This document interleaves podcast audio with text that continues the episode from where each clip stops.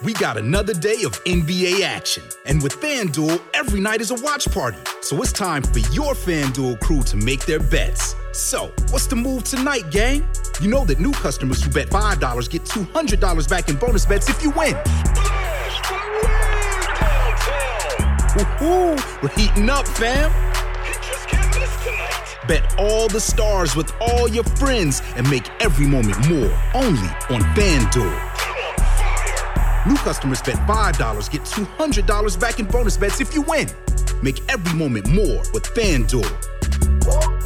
It goes down in the DM. It go down. It go down in the DM. 21 plus and present in Virginia. First online real money wager only. $10 first deposit required. Bonus issued is non-withdrawable bonus bets that expires seven days after receipt. See full terms at fanduel.com slash sportsbook. Gambling problem? Call 1-800-GAMBLER.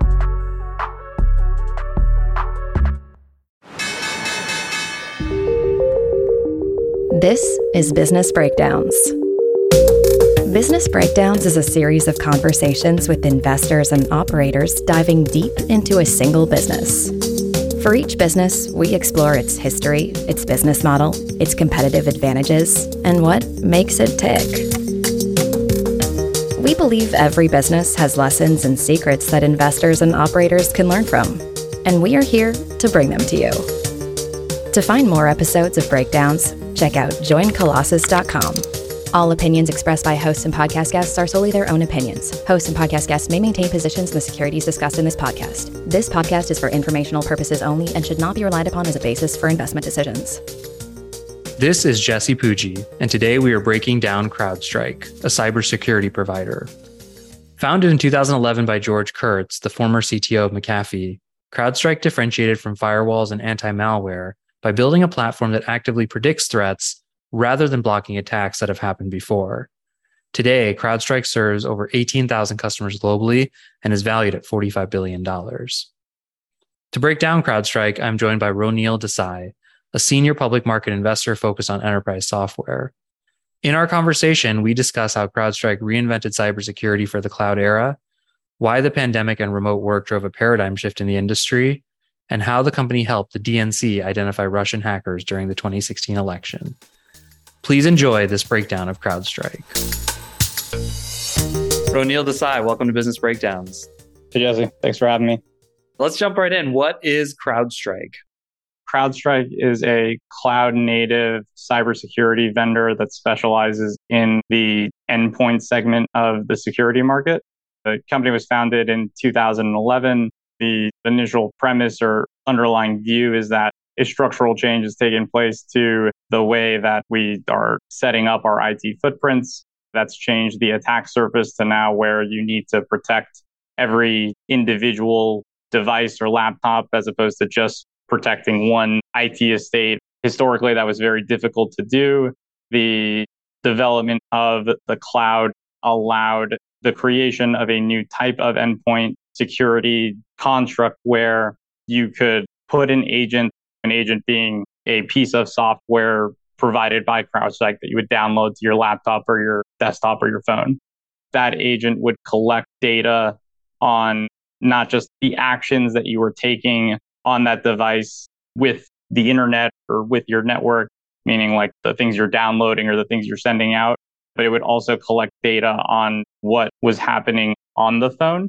When you open your mail app on your iPhone, you click on a link that routes you to an application. That's your iPhone mail app talking to the Reddit app, giving you the pop up saying, Do you want to open this in Reddit as opposed to open it in Safari? Those are apps talking to each other. So the agent would monitor all of those interactions as well. It would feed all of that information from each endpoint into a single threat graph managed by CrowdStrike. And then they would use machine learning to, in a live dynamic way, look out for anomalies in behavior.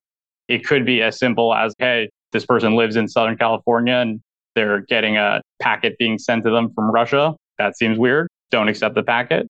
But it could also be, hey, this app is asking for permissions to be authenticated to send information via an email attachment or something like that that the ESPN app has never asked for the saved password in the middle of the app session. It was a way to go beyond the historical endpoint security, which was basically the McAfee firewall that we all saw when we got our computers in 1990. That was basically the best thing you had up until the 2015 year. Essentially, CrowdStrike and a handful of other people figured out how to make a much, much, much more intelligent endpoint as opposed to downloading a static application that was told at the very beginning that this is bad and this is good, and then just going off of that into perpetuity. We're going to get much more into exactly how it works and how it has grown. Can you give us just a sense for the revenue, scale, EBITDA growth? How big is this business and its footprint? Today's August 25th, around a $45 billion enterprise value. Their last reported quarter, they had ARR of 1.9 billion, which grew 61% year over year. Incredibly impressively. A year ago, that was 72%. So not a very sharp decline for something of this size. They have about 18,000 customers, which has grown approximately the same rate, about 60% year over year. That technically implies around 100K of ARR per customer, but there's a very wide distribution there. So their top 100 customers each spend on average a little bit more than 2 million. Their top 25 customers spend on average four and a half million. 43% of their revenue comes from customers who are spending more than a million dollars. You sort of have these guys spending a lot all the way down to guys spending 30 to 40K. In terms of relative to other software companies measured by ARR today, they would be the eighth largest cloud native SaaS vendor. To put things in context, no other software or SaaS company in history has been growing at the rate that they are currently growing at this scale of ARR other than Snowflake. They're currently growing 60% year over year when ServiceNow, Workday, and Salesforce were at $2 billion of ARR. The three of them were all growing somewhere in the range of high 30s or potentially even low 40s. Maybe just to simplify, give a couple example customer use cases of what they might have done before CrowdStrike came along and then what CrowdStrike now does for them. This one's one of the most notable events in its history. In 2016, when the DNC thought that they might have gotten hacked during the Hillary Clinton Donald Trump election, they brought in CrowdStrike to see does anything look off to you. CrowdStrike put an agent on all of the DNC laptops and phones. And then very quickly after observing where traffic was flowing between apps as well as onto the internet, they noticed that a number of apps were sending without the users knowing information, data, identification codes to servers in Russia. CrowdStrike was then able to cross check those either ports or IP addresses along with some of the specific methods to move data around that they were able to identify. And were able to then basically trace all of that back to a very specific group of Russian hackers that were known in the CrowdStrike world as Cozy Bear. Then by back tracing the strategies that they had known that group to use in the past, they were able to sort of retrace the steps and figure out what they had done before CrowdStrike had even shown up. Were then able to provide evidence to the FBI, helping the FBI confirm that they had taken information out of the DNC and used that to try and help Donald Trump win the election that year. Just so we can draw a really specific line, if CrowdStrike wasn't there, what software might they have been using and what would have happened in that instance? Before CrowdStrike got there, presumably the DNC had a endpoint protection software product on all of their phones or laptops, but it was probably something more like the McAfee firewall that people saw when they were growing up. The McAfee firewall said, hey, like, you're not sending a virus that we already know about, so there's nothing we're going to stop. In general, firewalls themselves are there to stop what's called malware, explicitly bad item that tries to get downloaded onto your hardware, which then once the data is there, it itself does something bad to your network or your device. Whereas if you click a link on an email that you weren't supposed to, and now all it has done is give them access or allow them to see your password or something, there's nothing for the firewall to stop. And then once they are on your device and within the confines of the network that you're operating in. They can move laterally between apps, between devices, between servers, and then depending on how good they are, what they're trying to do, get to whatever they're trying to access and then figure out how to get it out. Tell me if this analogy is reasonable. The old school or the McAfee is almost like TSA airport security. It's like once you've passed that security, you can't bring a drink in with you and you can't bring certain knives in with you. But once you're past that, theoretically, you could do whatever you want and no one's really watching you versus CrowdStrike is almost like a casino. You may or may not come in, but they're watching the way that you're betting. They're watching what's going on with your winnings, your cards. They're watching all these other things that are happening in order to figure out if something nefarious is happening. Your analogy is exactly correct because even though it's a much smaller and weaker version, a McAfee firewall is trying to do the same thing that a supercharged Palo Alto firewall is, which is just be the gatekeeper of things coming in and out. But even the most powerful network firewall, the whole point is once it lets you in, it doesn't continue to follow you around and stop you again, like you've gotten past the firewall. The McAfee firewall on our laptop is just one one hundred thousandth as powerful as the Palo Alto firewall protecting our offices. It's a great segue into CrowdStrike would define endpoint protection as requiring two parts. The first is what they would call a next gen antivirus or a next gen firewall on your laptop. So as opposed to just being given a pre written list of here's what you should look out for and say no to it, it would be connected to the internet and on a live basis, constantly getting a new list of here's an attack that just took place at another customer. They tried to do this. We've never seen it before. Now add this here. Warning signs, that being the first. The second being a new module that CrowdStrike helped usher in, which is called EDR, Endpoint Detection and Response.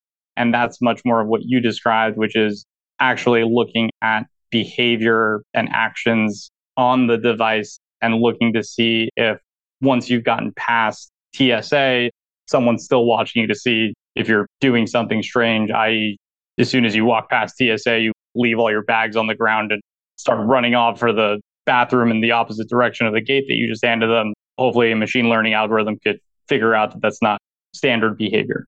And from a customer market, you said that 18,000 customers.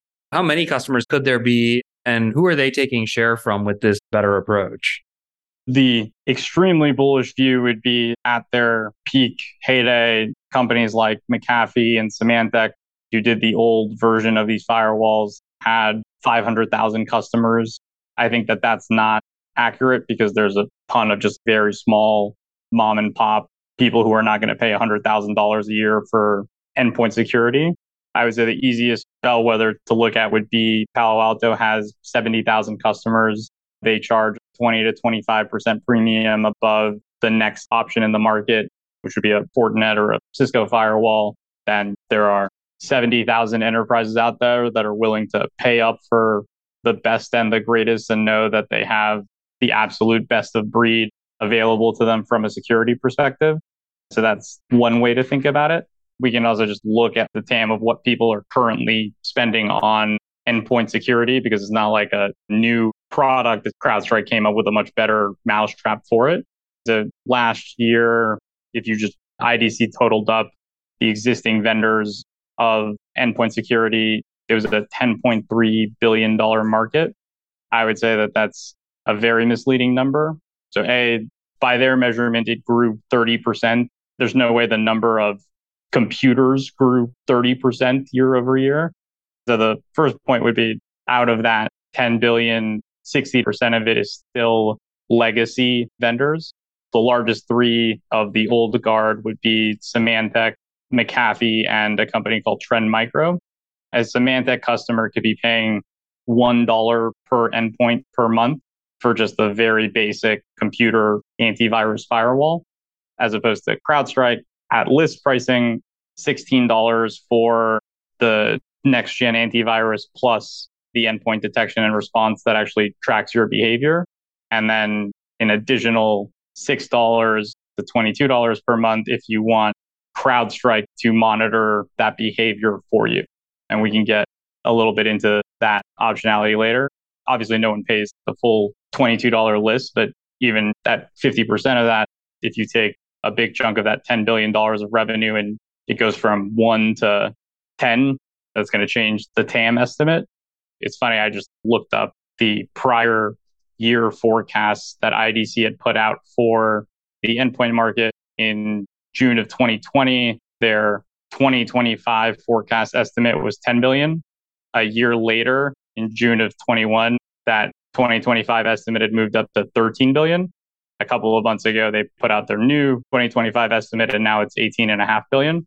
You shouldn't think of it as a static number, but it's really what were people spending on just antivirus before, then adding on endpoint detection and response, then potentially people paying the security vendors themselves to monitor or oversee that data to look for anomalies.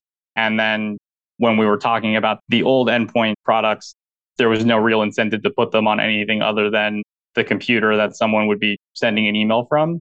Whereas now, if you have a much more powerful, organic, live agent that can do a lot more, there's an incentive to put it on the servers within the building that you work on premise. And the reason that you would do that is if you have an agent on every single endpoint, even if someone has hacked into your IT estate, as soon as you figure out where they are within the network, you can just lock them in there at a very small level. So going back to your comment of the TSA pre-check, if you walk through TSA pre-check, but then had to scan a card every 10 steps that you walk to go from one gate to the other, it would be very easy if we at some point said, Hey, we want to stop Jesse. He's at gate 16. Okay, well, now he can't go anywhere else. That functionality is very powerful and can only happen when you have these more dynamic endpoint agents as opposed to the ones of yesteryear. I have a bunch of questions around the market to follow up. So, one, when you think about the TAM growing, the example you gave from 10 to 18, what was more misestimated? Was it the number of customers who wanted, or was it the dollars spent per customer? Dollars spent. If you look at their estimates this year, they're now including some portion of the managed services component. They're including more servers. And now they're including an estimate of people putting endpoint agents on servers they spin up in the cloud. You would have never downloaded a McAfee firewall onto your AWS server. The idea that there's going to just be more endpoints or more pieces of security throughout that just means that everyone's going to spend more dollars on average. The other question I had was you mentioned Palo Alto. Are they competitors? Is that how somebody would look at them, or is one a substitute for the other? How would they define it? I am a big fan of Palo Alto. I would say that objectively, the one product area they have failed to make real headway in is endpoint security. They acquired a company called Traps earlier in the decade, and it just has not been up to the same level of quality as their core firewall that they're so known for. The two most competitive vendors with CrowdStrike are Microsoft and a company called Sentinel One. Microsoft has a basic free endpoint that comes with their overall Office package. And then if you upgrade all the way to their E5 license, the most expensive one, with that comes their advanced endpoint product. It's called ATP, Advanced Threat Protection. If you're buying an Office E5 license for all the other reasons that you would buy an Office E5 license, and it comes with this free next gen endpoint protection, maybe you say, well, I don't want to also pay CrowdStrike $10 per server computer per month. I'll just use the Microsoft one because it's not that good, but it's good enough. They're probably the second largest and second fastest growing. The other competitors in the market today, the legacy guys, like I said, still represent about 60% of the market in total. From a market share perspective, Trend Micro, McAfee's now called Trellix. They're probably both in like the eight to nine percent of dollars spent, which means they're actually probably way more than that percentage in terms of the number of endpoints that they cover because the ASP differential is so large. Symantec used to be the largest provider in the space. CrowdStrike has basically been pillaging their base ever since Symantec got acquired by Broadcom in 2019. So they've gone from call it 15% of the market in revenue terms back then to probably something closer like 5% now. And what's the criteria you're talking about Microsoft's endpoint software versus CrowdStrike. Maybe without being too arcane, like if you're choosing, what are you looking at? How does one know one is better than the other? So there are formal tests. There's an organization that will try and get past an endpoint and see what it does or doesn't stop. They put out the results of that once per year. I would say that it's a combination of what do you stop? What do you notice? Which is almost equally as important, especially when we're talking about more of the behavioral fileless types of hacks. What can you automate or remediate on your own? Splunk and the SIEM market have an entire business model premised on just telling you something is wrong. That is where they tap out. There's a difference between a product that can do that versus one that can say, you have a hacker here and here's what we've done to contain them and here are the permissions we've already turned off on that phone or that device or that application or whatever it is. There's the depthness of the data that you're picking up and that you're running analytics and cross checking behavior against. And then the one that actually the other competitor still can't do is cross checking across customers. If we all worked at the LAX, you and I are working at TSA and someone else is working in corporate in the back office and we all have the same endpoint module, we can look at behavior across that organization. Like Microsoft could do that. Whereas CrowdStrike is cross checking the behavior of the LA airport with the Houston airport, with the New York airport, and all of their other 18,000 customers. So it's a far deeper level of insight. It seems based on their growth, the scale, some of the competitive discussion, this is a very special company. Maybe you can start by taking us back to sort of the early days founding story, but then working that into what sort of structural advantages have they built over time that seem to be sustaining and growing? The company's story is fascinating. So the CEO is George Kurtz. He started a cybersecurity company in the 1990s that ended up being acquired by McAfee. He then became the CTO of McAfee So it had like a front row seat window into what the endpoint market was and what it was doing and what problems it was solving and where the flaws in it were. So he leaves McAfee in 2011 to start CrowdStrike. He is joined by one of his colleagues who became the CTO of CrowdStrike. His name is Dmitry Alperovitch. Coincidentally, also started a security company that was acquired by McAfee. He actually was the father of the trusted source reputation system, which is like a very widely used security protocol today. He was the VP of threat research at McAfee, goes on to be CrowdStrike CTO. They then named Shawn Henry to be the head of their incident response team. So Sean had spent 24 years at the FBI, was the number two guy in charge of all criminal and cyber investigations, as well as all of their international threats and investigations and operations incident response is something very different than endpoint security. Endpoint security is truly software. Incident response is the guys you call when you've been hacked and they show up and sort of assess the situation. So they figure out, did you actually get hacked? Who did it? Are they still in your network? Can we find them? Can we figure out what they stole? And then how can we remedy the security breach that you had so it doesn't happen again? George had this idea of using the incident response team to be proof of concept for the fact that their endpoint product was better than the ones in the market. They actually slow played product development because they were very focused on getting the agent right.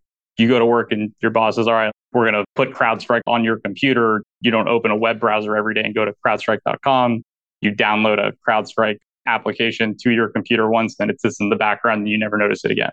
What they were very focused on was having that agent be A, lightweight, B, having the ability to be upgraded over time, and that single agent being able to do whatever they wanted it to grow into over time. So by the time they got to market with a product, they were actually the third next gen endpoint vendor that had come with a viable product that was in GA. So the two companies that beat them, the first was called Cylance, and the second was called Carbon Black. Cylance had basically said they're just going to focus on the next gen antivirus firewall.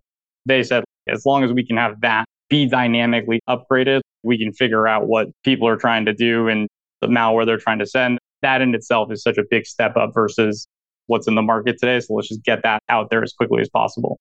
Carbon Black had started as an on prem product and then was trying to transition to the cloud, but they were trying to go more of the CrowdStrike route of doing both the antivirus and the EDR. CrowdStrike, meanwhile, is just in the background with this FBI guy building up this really impressive incident response team. So in 2014, Sony gets hacked and they decide to call CrowdStrike. CrowdStrike shows up, their endpoint gets downloaded in a day across 40,000 endpoints in multiple countries. They figure out the next day that North Korea was the one who hacked Sony. I don't know if you remember, because Sony had done that movie that made fun of Kim Jong il. So CrowdStrike figured that out in 2015 as President Obama was negotiating a cyber espionage neutrality pact with China. CrowdStrike found that Chinese hackers were trying to break into US healthcare companies. That was front page of the New York Times. And then they stepped in and found the Russians guilty of hacking into the DNC. And that was when it really blew up. So that vaults them into the limelight. Then 2019 is incredibly important because Cylance gets acquired by BlackBerry. Carbon Black gets acquired by VMware. And Symantec, who's the market leader in revenue with about 15% of the market, gets acquired by Broadcom. And Broadcom has the explicit intention and strategy of you have thousands and thousands and thousands of customers. Most of them don't actually generate EBIT. We're going to get rid of all of them except for the largest, and we'll actually monetize those. A huge chunk of the market was just told we couldn't care. That was all in 2019. You had your two biggest next gen competitors acquired by legacy companies. And we all know that that tends not to go well because everyone leaves and you can't acquire talent anymore. And they tend not to be run as efficiently in those types of companies. And then COVID hits. Right as the playing field had sort of been cleared out, you have this completely out of left field exogenous event that completely changes the dynamic of security architecture and the demand for needing endpoints on your personal or work laptop, phone, whatever, outside of the four walls of the office perimeter. And CrowdStrike really stepped up into that and used that opportunity to cement themselves as the top of the line, best of breed player that was head and shoulders above everyone else in the market. Can you explain the COVID thing? What about us not going into offices all of a sudden opened up this opportunity for CrowdStrike? If you think about what the old security architecture paradigm was, it was essentially everyone already shows up to the office. We have all of our assets in the basement on servers. We're just going to put a really, really good wall around those and make it so that anytime they talk to the outside world, it's going to have to go through this very powerful wall that nothing will ever be able to penetrate and we'll be all good. At the time, under that construct, if you were working from home, you would obviously VPN into the office to access your data on prem applications. If your company was progressive enough to have an application or data in the cloud, as opposed to going directly to AWS, you would VPN into your office, go from your office on the network to AWS, back to your office, and then back to home. And that would be the same thing that if you were working from home and you wanted to access Salesforce. So as opposed to going directly to Salesforce over the internet, you would go from home to office to Salesforce, back to office, and then back to home so that all of the traffic still went through the office's network firewall. That was the only way they could guarantee it. That works if you have an office of 50 people and one person needs to work from home on Monday to take care of their kid. It doesn't work when all 50 people go home because now all of that traffic is running back and forth, back and forth through the firewalls, and firewalls are capacity constrained. That back and forth is called a hairpin because it's a circular motion to it. If you are no longer going to have that hairpin to access your Salesforce account, the only way that you could get comfortable with that is to have some level of protection on the at home laptop or desktop that provided what CrowdStrike did, or else you would just be worried that all someone had to do was hack into your personal laptop, then they could access all of the company's Salesforce accounts and drives and data. And that would obviously not be good. So it's almost like they were able to bring security much more locally, I guess, to these devices. As soon as everyone's sitting at home, that becomes the most important thing. Exactly. Let's talk a little bit about the business. You mentioned earlier 18,000 customers, 1.9 billion in ARR. Walk us through their P&L and especially noting what the big drivers of growth are and what are the special parts of the business that show up in the P&L.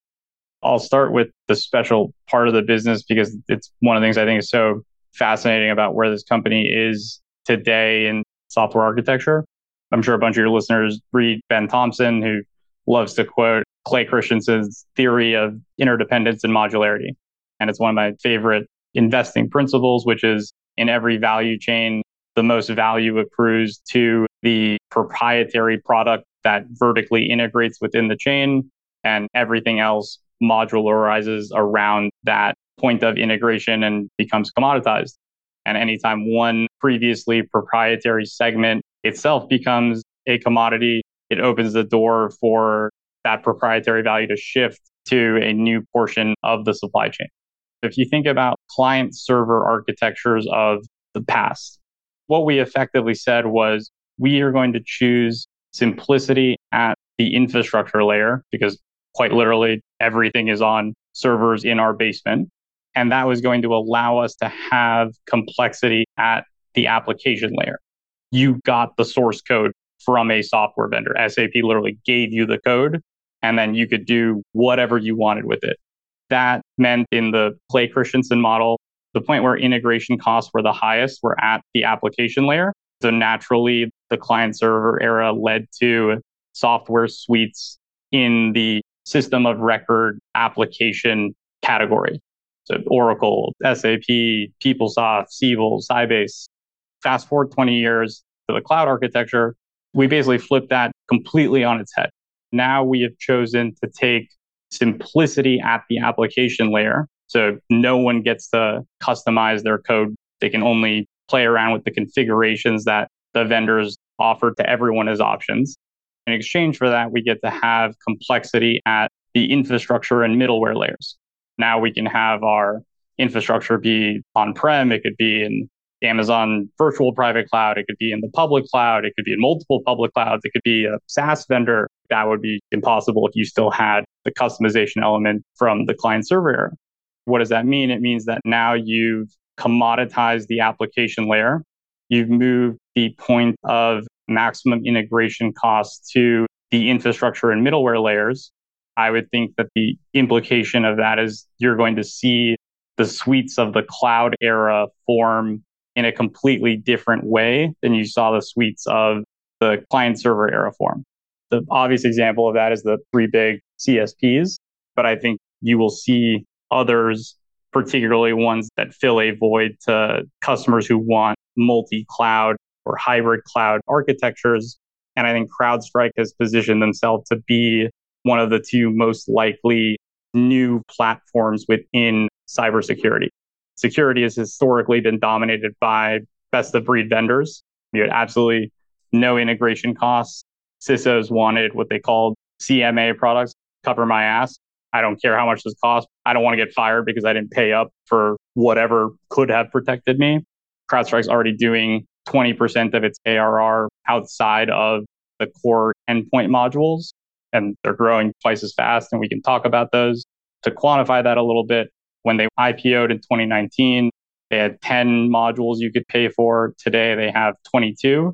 They disclose on a quarterly basis the number of customers that have X number of modules. And so if we just look at the number of customers who pay for more than three modules, at the end of 2017, that was 30%. At the end of 2019, that was 50%. Today, that's 70%. The average customer today has almost five modules. Among their customers who spend more than a million dollars, that average is seven. They've done a phenomenal job of adding those via either organic R&D or like very small scale M&A that ensures architectural alignment with their core platform. I think there's a number of really low hanging fruit remaining opportunities that they can continue to push into there. Can you expand on that for us? How are they thinking about growing their product range from a strategic perspective? And could you give a couple specific examples? One explicit example is they bought a identity product. So basically, when we talked about watching behavior on the endpoint earlier, originally that was really watching behavior between apps. what are the apps talking to each other about. Whereas now you can incorporate a lens into what the actual user themselves does, not just what the apps do to interact with each other. And you can follow that user through a network across different endpoints. They bought that company. It was really just a product in September 2020. They paid $80 million for it. At the time, it had a little bit over $6 million of ARR. Today, it has $50 million of ARR and it's growing 30% quarter over quarter. Exceptional growth. If you wanted to sort of frame where they've already expanded the product suite to, I would define it as four buckets. One is traditional endpoint. So that's the antivirus, EDR, watching the behavior. They also sell the add on we talked about earlier, which is managed services. So you can either pay to have them watch your data and let you know if they see anything that should be flagged, or you can pay for them to just take it over, give them the keys and say, like, if you see something, then fix it. And then within this endpoint suite, they have a threat intelligence product, which is basically if you get hacked, they then pull all of their data across other hacks and they stop everything and they figure out what data they've touched, where they've moved within your network. All that's basically the product that you can pay more for to have insurance. Smaller things like device control. A third bucket, which is just products that no one in endpoint has ever even touched before, didn't even exist. The identity one is one that they are the only person who sells that. And then the most important, and I think like is going to be the capstone of this creation of the next generation cloud security platform is they acquired a company called Humio, which is a low cost cloud logging platform. Essentially, what that has now enabled them to do is launch a product that they came out with a couple of months ago. So previously, the thing that watched you on the endpoint was EDR, endpoint detection and response. Now they have launched XDR, extended detection and response. And they basically said, as opposed to just using all of the data that we have from our endpoint agents, which is a lot, they have application data, they have user data, they have information of how the endpoints are talking to each other. We're now going to sell a logging platform that you previously used, Splunk or someone else like that. You can also dump into that data from any of our security partners. And those include Cloudflare, Zscaler, or Okta, Proofpoint, ServiceNow, all of these other security companies are also giving their data into that same pool that CrowdStrike is running machine learning on. And it is truly the first time that anyone has been able to unify a view of the entire security estate in that way. There is a difference between what George has set his vision out for here and what Splunk initially wanted to do. And CrowdStrike has said, we don't need to have any control over you. We have so much granular control over every endpoint. We just want to have your data to know when we're being attacked, as opposed to the Splunk initial vision, which was if we notice that malwares come in via email, we need to be able to go into your email client and figure out how to stop it there. CrowdStrike has said, hey, if we see in the Proofpoint data malwares coming in via email, we'll just turn off that laptop. We can just cut it off there because we have so many touch points throughout the entire estate. I think it's incredibly, incredibly powerful. And we're only starting to see the initial implications of that. The last fourth bucket, which is a very hot market right now, is cloud workload protection. We talked about what happens when you access the public cloud because CrowdStrike has their incredibly light agent that can be deployed instantaneously, doesn't require a reboot of the system, can be turned on immediately. They said, hey, if people are worried about someone hacking into their public cloud environment and then using that as a backdoor to get into the rest of their estate, just like when you spin up an AWS server, drop a CrowdStrike agent on it and it'll monitor that server for you and it'll be able to turn it off the same way that we could turn off Jesse's computer in his home. They've already gotten to these four ranging broad buckets versus four or five years ago when they were just an endpoint company. Listening to you talk about all these different pieces of the business, do they understand security better? What's behind the distinctive growth that they're, is it all the above? What's driving that?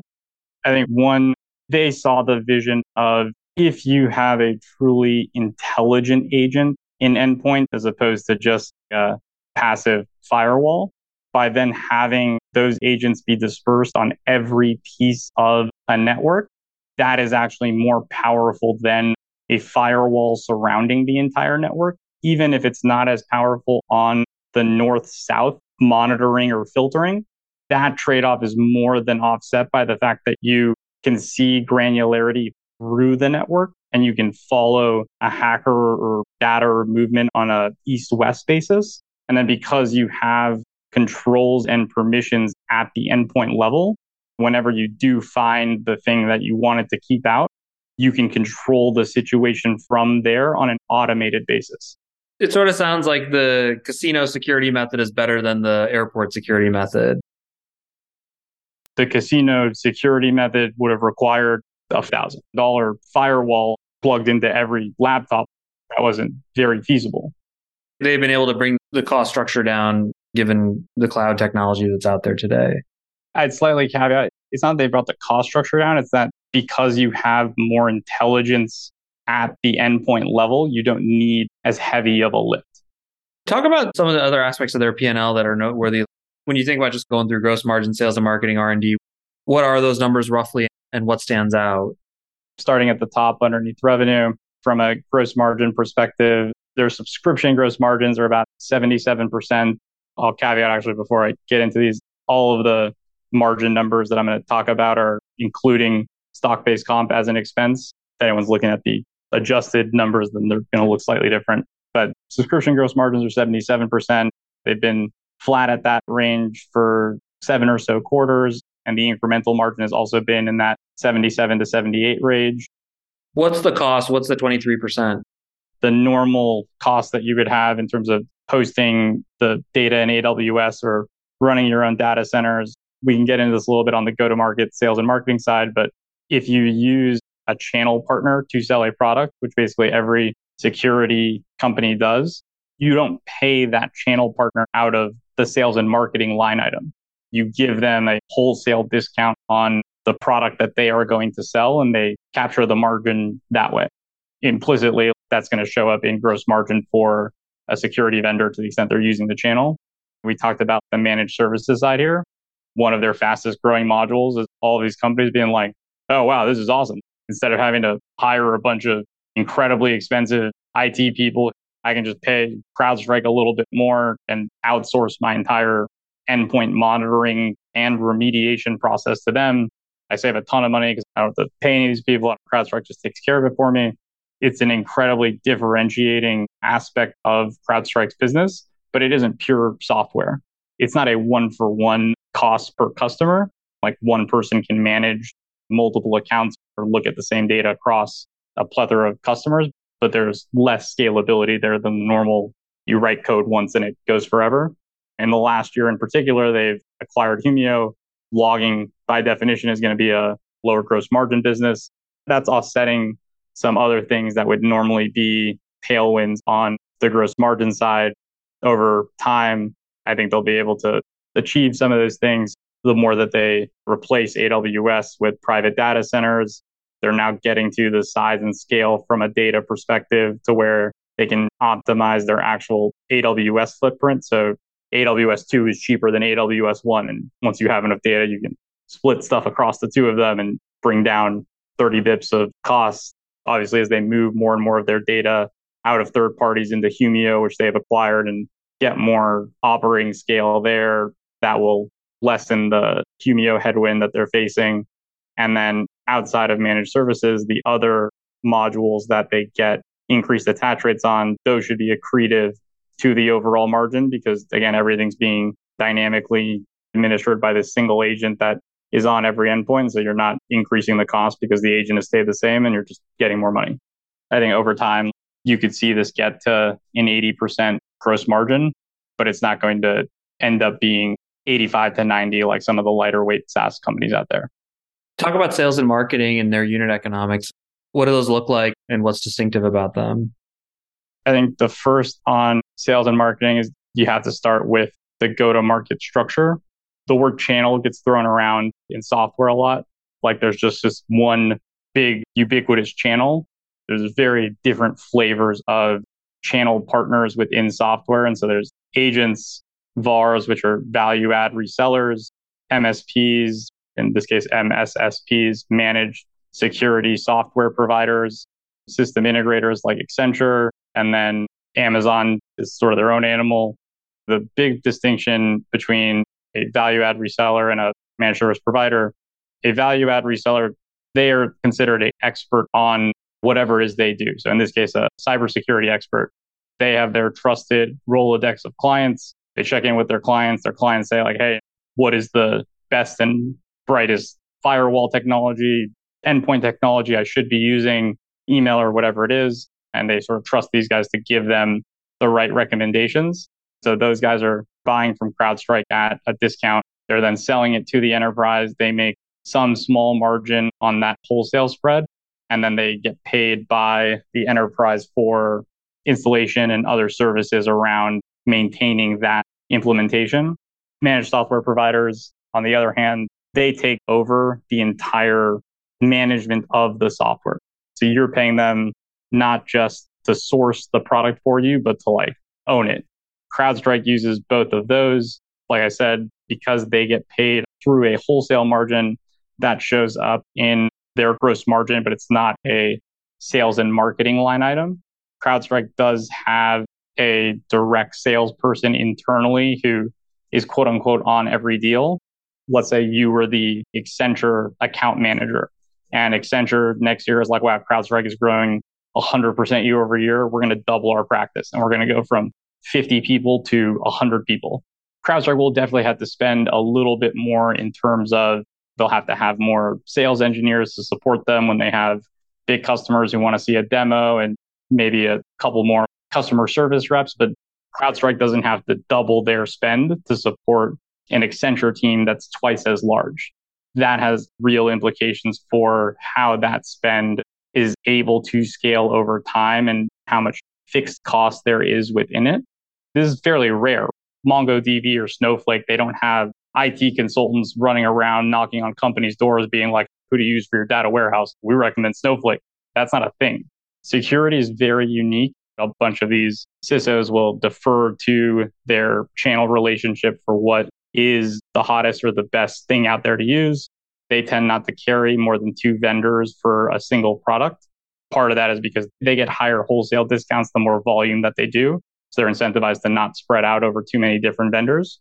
Once the market does standardize, so once there is a unequivocal, these guys are the best, you start seeing that demand get pulled at the customer level. Today, if Visa was moving off of their old Symantec endpoints and you were there, you're Optiv and you cover them and you showed up and you gave them McAfee and Trend Micro, they would be like, where's CrowdStrike? We know that that's what everyone else is doing. Why would you not show us that? And that is a really powerful circular dynamic to it. If you think about the incentives from the security channel, the channel seller themselves, they are driven by how much are they going to be able to make on services, either recurring or professional installation? How much margin is the vendor giving them? What's the total dollar amount they're going to be able to sell, both in terms of the ASP as well as other cross sell opportunities? Obviously, like, will the product work? And then whether they're going to be able to make the sale. Once CrowdStrike has gotten to this best of breed status within the endpoint world and started to build out their platform offering, you start to see a flywheel develop where they are offering their channel partners about half the percentage wholesale margin relative to other companies. The channel partner is still incentivized to push CrowdStrike to their customer because they will make more money doing it. CrowdStrike's ASPs are about 20% higher. You get 20% more, plus maybe you get an extra one or two modules that are attached, plus the implementation's easier because it's faster. And you have the opportunity to cross sell more in the future. If someone's giving you 25% of a wholesale discount and CrowdStrike's only giving you 10, you're still going to make more money with CrowdStrike. So now the entire ecosystem of security channel partners out there all have an incentive to have and push CrowdStrike to their customers. It's actually gotten to the point where they are now competing with each other. They're trying to get to a customer and show them CrowdStrike before the other local security channel partner is and they're competing against each other by trying to pass along their wholesale margin to the customer. So CrowdStrike says list price is 100, I'll sell it to you for 90. They're going to the customer and saying like, we'll sell it to you for 95, trying to just lock in the business. It's almost becoming like a loss leader for these distributors. It's a very unique sales and marketing model. When it comes to the unit economics, Roneal, can you walk us through what the actual unit economics look like? When we think about the question of unit economics and how that translates into the long term operating model, fundamentally, what is the incremental return on invested capital today? And whether or not that translates into the long term is over time, how much capital can be invested? How does that impact what that incremental ROIC is? Fundamentally, those questions boil down to A, what is the true growth investment that the company is making? And in this case, needs to be pulled out of the P&L because it's all being recognized as OPEX. The second being how much ARR does that growth investment lead to generating, both now and over time. The third is what is the incremental margin on those ARR dollars? The fourth is how efficiently can that growth investment be scaled at this level of return? So for crowd, that math implies that CAC did improve, meaning it went down at the very beginning of COVID, reflecting like a shift in structural demand, but then amazingly it stayed at almost that exact flat level for eight straight quarters now, with frankly very, very low volatility.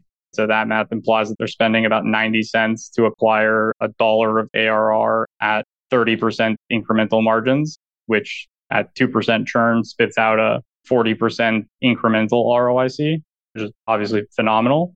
The other thing you can do is you can look at what GAAP EBIT would be if GAAP agreed with our view of what growth investment here is, what should be taken out of OPEX and moved into CAPEX. If GAAP did agree with our definition, then it would imply Crowd has a LTM EBIT margin today of about 24% and is showing incremental margins around 30%. The last component of that being the scalability of the growth investment and the sustainability of the currently observed incremental ROICs. That is ultimately going to be a function of the go to market model and competition, which I think are the two most important drivers to consider here. And the go to market model, I think we've already covered, is an attractive one because of these idiosyncrasies related to the security market and the position they've established and competition here and the impact it has is ultimately going to be a question of whether they are successful in truly establishing themselves as a platform as opposed to just another best of breed vendor. Looking forward for this business, when you think about in 10 years, if it were to surpass expectations and grow to be really big, what happened kind of in the macro landscape as well as what did they do really right from a business perspective? I think the macro landscape really comes down to the security platform concept. If you look at the returns of software stocks during the client server era, which names outperform the market on either a revenue CAGR, an EBIT CAGR, or like the actual stock price CAGR.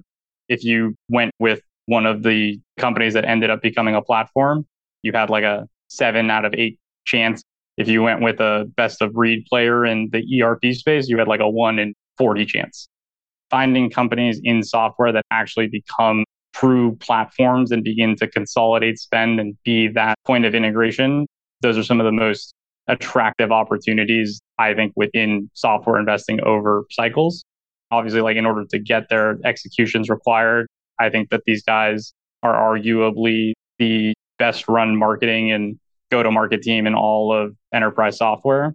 It truly is impressive. And they're going to need to obviously continue to do that as well as continue to find opportunities to build out additional offerings in that platform dynamic, either through R&D or M&A, add more products, be able to have not just things to sell, but things that are more efficient for the customer to buy from you versus the other vendors out there, create integration costs that push them to you and establish gravity over time. You talked about the theory, right, of sort of the clients or the previous era versus this era. One connection I haven't been able to make is why would a security company become that integrated layer? What's changed such that it would allow a security company to become that layer? Previously, there was no integration cost across security products because they were all siloed in the one thing that they did your email security did not talk to your network security, which didn't talk to your endpoint, which didn't talk to your identity provider. Now you have this dynamic where because your IT estate has been spread out over a much broader infrastructure, you can't just be at one layer and have full coverage over the entire picture. If you are the best of breed cloud application software for AWS only, you're not going to get a very large share of the market because no customer who's multi cloud is going to be able to use you. You extend that logic. If you don't have insights into the posture or the configurations or the permissions that are being set for applications that are spun up in AWS as opposed to Azure, how are you actually able to say that you have secured those two environments on an equal basis? You've created value to having a single pane of access across all of these different elements of the IT estate. And by doing that, there's the potential for integration. In the next five ten years, what are the biggest risks and threats to the CrowdStrike business? I would say the first is like when we talked about CrowdStrike's view of XDR, and they've taken what I would call the open view, which is like, here's what we do really well. We're then going to open the log up to anyone else who is a best of breed product to drop their information in and contribute to the cause. And we don't need to have control over you. We just need to know what's going on. The other side of that is the XDR vendors who are not opening up to third parties, but just saying like, we will own everything and customers will pick us because we can actually do everything. So the two vendors who can claim that would be Microsoft and Palo Alto. I have specific views as to why I think the open model is superior in the long run, but that's certainly not a definitive answer. Microsoft in general, I would say you should never want to bet against them in software. They should always be considered a threat. A lot of people don't invest in security as sort of a full stop just because they can't underwrite the pace or the level of technological change. Again, I think when you're able to separate products that are good based on just having a better source code as opposed to companies that are superior because of a architectural decision that's come about because of a paradigm change in broader IT. Those are certainly easier to underwrite than the former. Ultimately, like the returns here are going to be based on even if they do become a platform with stickiness and cross sell opportunities, they still need to be able to find products that they can do better than other people and take market share in those areas. And if they run out of things to basically encroach on other parts of the security stack at the same economics that they're currently doing it at. That's ultimately going to drive CACs higher and unit economics down and change the return profile. The last question we ask every guest, Roneal, what's the big lesson here for builders, like executives and entrepreneurs? What's the lesson here for investors? And then where would somebody go for further study? Well, let's take it from the top if you're a builder, executive, and entrepreneur out there, what do you think the one lesson is for those folks listening to this story? Patience on product architecture. Anytime there is one of these paradigm shifting moments, it feels like everyone's just trying to get out there first. And they feel like being first is going to be what allows them to win. These guys were third to market, but when they got there, they had the right product and the right scalable architecture that allowed them to compound that advantage over time similarly continue to build the platform the right way and keep it to one agent and keep it all on one software stack without going through these big acquisitions that require different things to be commingled. The other one that sticks out is just focusing on the job that the customer is paying for, the job to be done rather. When they took that initial leap forward, it's not because they had a 1% better EDR machine learning algorithm than the other two next gen guys out there. It's because they were smart enough to include an integrated managed services offering that is actually what enterprises wanted to pay for. Like they didn't want to pay for a software product, they wanted to pay for security as a service. And this was the one place where you could buy that. What's the big lesson for investors? I guess the two that come to mind are one, thinking about TAMs. Like if you had just looked at this at the beginning or at the time of IPO and said, like, this is what IDC says the TAM is, and even if they are best of breed, then they'll get to 10 or 15%, like the old guy got to 10 or 15%. And that's not a $100 billion company. And so it's not that exciting. The second is just history repeats itself, but to be cognizant of what the underlying assumptions are there. So, like when I first looked at this company, I looked at it because I thought that in the past security has been a place where best of breed companies do win. And so I was like, well, you know, if these guys can become a best of breed security company, then maybe it's interesting. It took me a while to come to the realization that just because security was a place that best of breed existed in the past doesn't mean that that's always going to be the case in the future. And unpacking why that was the case historically and why it won't be the case in the future. Like if I had just been a little bit more tunnel visioned on the best of breed thing, I may not have seen what is a much bigger opportunity. Where would you direct people to learn more about security, CrowdStrike, just further study? Their user conference is coming up, I think next month. You can watch the whole thing online. It's actually fantastic because they just put all the videos online, all the decks and materials, and it's a lot less technical than you would think. They do a technical product overview once a year that they post the video online for it, and there's a presentation as well. I was, those are definitely the two things that pop the top of my head. Well, Roneal, thank you for breaking down a complex but very special business. Thanks for having me, Jesse. To find more episodes of breakdowns ranging from Costco to Visa to Moderna, or to sign up for our weekly summary, check out joincolossus.com. That's J O I N C O L O S S U S.com.